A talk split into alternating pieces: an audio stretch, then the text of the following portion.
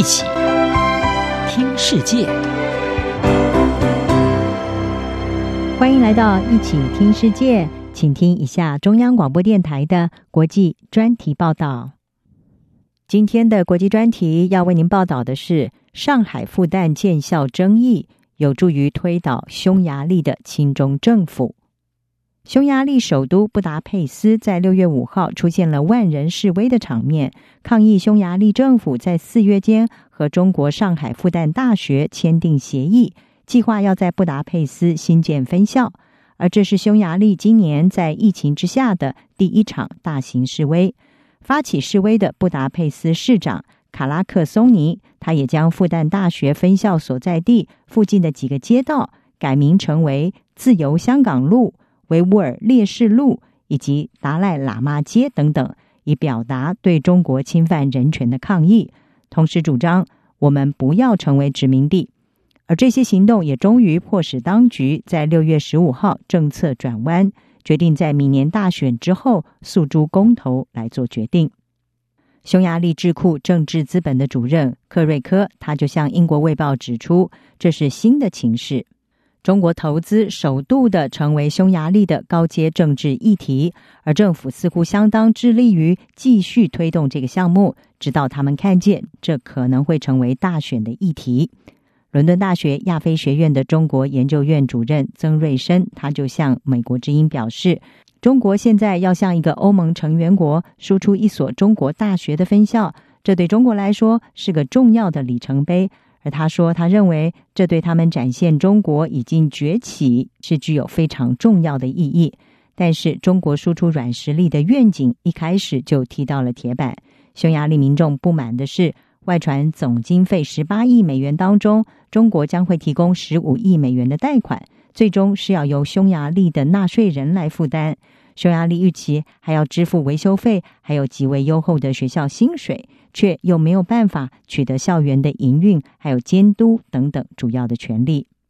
而这也让匈牙利人民想起二零一三年在“一带一路”之下新建布达佩斯通往贝尔格勒铁路的三十亿美元争议性中国贷款。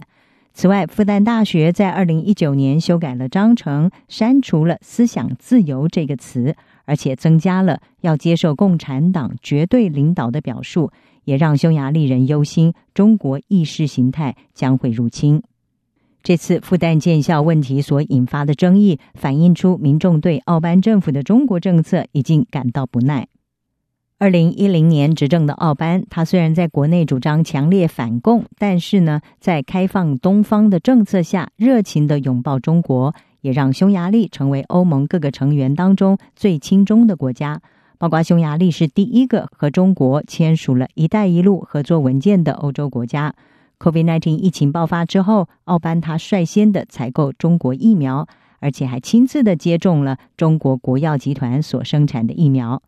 今年四月到六月间，匈牙利政府还三度的动用一票否决权，阻止了欧盟外长发表声明，谴责中国镇压香港的民主自由。美国线上时事杂志《外交家》就分析。奥班执政超过十年来，对中国友好的态度已经造成国内对中国的看法出现严重的分歧，而且形成一股反中的力量。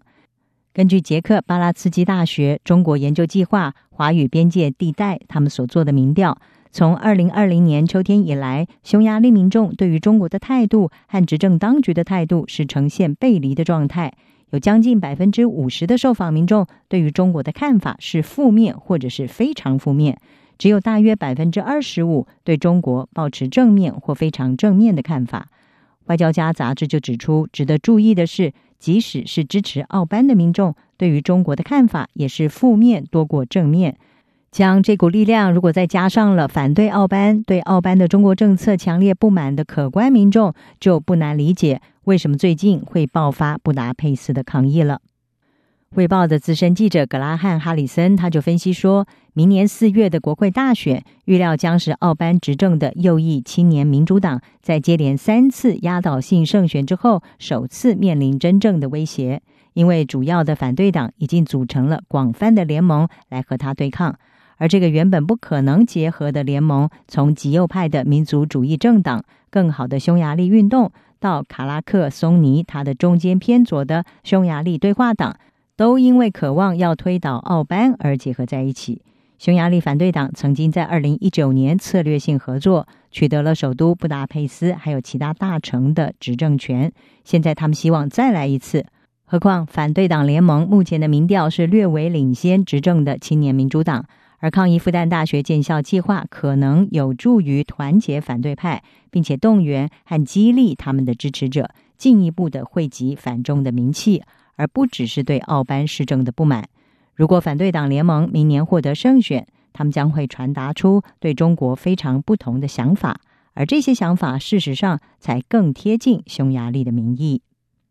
以上专题由黄启麟撰稿，海清清播报。谢谢您的收听。